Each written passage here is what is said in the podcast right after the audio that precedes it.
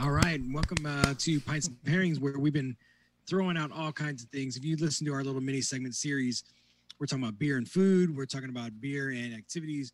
We're talking about whatever goes in the pint, whatever your pairs with. Our most recent offering that we weren't going to come back to was some Oktoberfest stuff. We were one of our segments recently. We were talking about beer and pretzels, beer and proteins, beer and sausages, all related to the launch of Oktoberfest which is again not a festival with these COVID restrictions and not in October. but Curtis, you were referencing we are off uh, broadcast some of the brands that you've really come to know for Oktoberfest, especially domestic brands that you feel might be doing it the right way in terms of the Oktoberfest style. Well, you know, I think so. I'm I'm I'm almost reticent to to to, t- to talk about the ones that I've had because it's been a while since uh, I've had some of these beers, but I think the um, the plus side is is that there's so many gr- breweries that are now embracing lager style beers across the country that if you can get a fresh one, then do it. But like it's in terms, it definitely has to be fresh, right?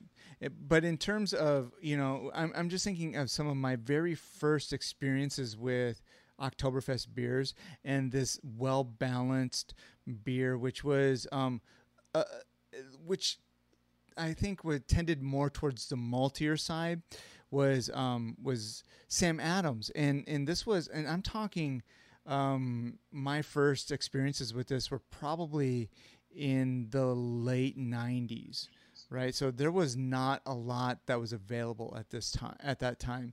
And going to um, German festivals in South Dakota where I was where I was living at the time, there wasn't a lot to to pick from, and so um, it was always nice to be able to drink uh, a Sam Adams, and and that was one of those beers. I don't know, Jason, uh, what your gateway beers were, but mine were all these sort of amber lager kinds of beers that were that sort of blend between malt and flavor before I started to go to bitter the the like the the bitter Most side. Definitely.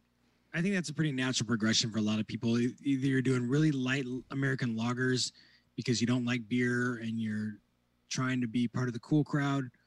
At least that was my experience. Or you're jumping into those sweeter directions because you don't want the bitterness. Mm-hmm. The, the Sierra Nevada Oktoberfest definitely stands out for me. I'm looking at some photos just to try to jog my memory. But you know, thinking about some of the the German like the true German focuses.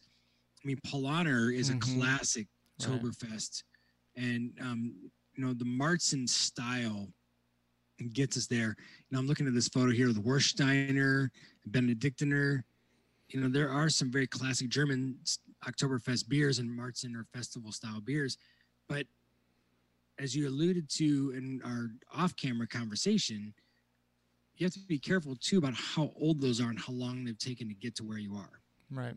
You know, and one of the things too, uh, traditionally, like a Märzen is is referred to March, and so those beers were lagered th- from the fall harvest, and they were lagered over the winter, and then you drank them in March, and so they were these festival beers of like the springtime. It was it was the the, the welcoming of spring. You know, um, uh, what what is this the spring date? March twenty first, whatever it happens, like whatever that, like the, the the the vernal equinox kind of thing, and then the Oktoberfest beers they they sat a little longer. You know, that was that was grain that was harvested um, almost a year ago. You're talking like eight to ten months ago. Um, so those are all um, so so we're talking traditionally, right? But I'm thinking about now where um, we have local breweries like Enegren, which is one of our local breweries. They're brewing with fresh grain, right? And and there is something overlapping with those styles a little bit too, though, for me in terms of the vibe that you're getting between the Märzen and the Oktoberfest. Again, I as I alluded to in the previous segment, if you want to look it up, they're transitional, right? We're talking about the changing of the seasons, and I think it also, you know, really playing into our pints and pairings um, identity. It talks to me about the transition in styles of food, also. Mm-hmm.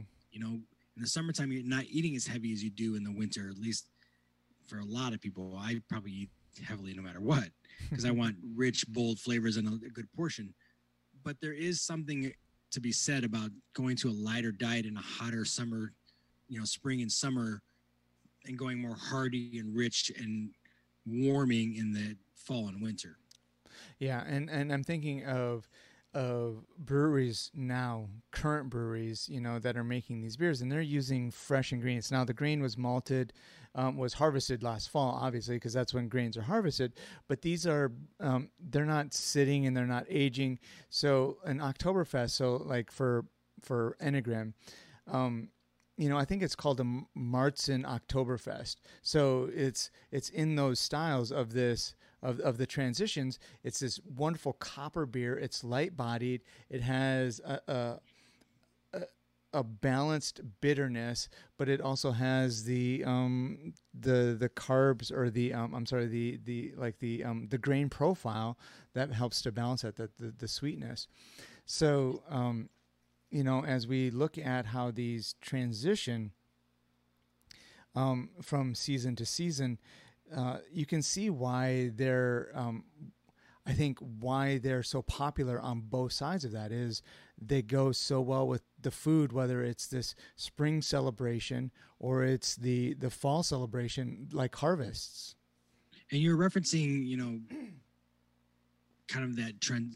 Well, both of us were referencing kind of the transitional food component as well. One of the dishes that I think goes great with both styles and offers a contrast a little bit is schnitzel. You know, you referenced in the other show about spätzle, but schnitzel, a good pork cutlet, nice breaded deep fried pork cutlet, it's meaty enough, it's fatty enough, and got good juicy flavor right. that it goes up against that kind of sweeter amber direction you're talking mm-hmm. about with the the Oktoberfest, or even with the Märzen, that kind of crisp, grainy component leading into the springtime. But schnitzel can be a really beautiful lighter bodied beer compadre or compliment. and i think that that's um, it's an interesting like you know why i think our our relationship works so well is is in general i'm always thinking of those really um, the the sweeter sides and the heavier sides of that and I don't shy away from like the the the spätzle where is like the schnitzel I'm kind of like eh it doesn't have enough oomph for me.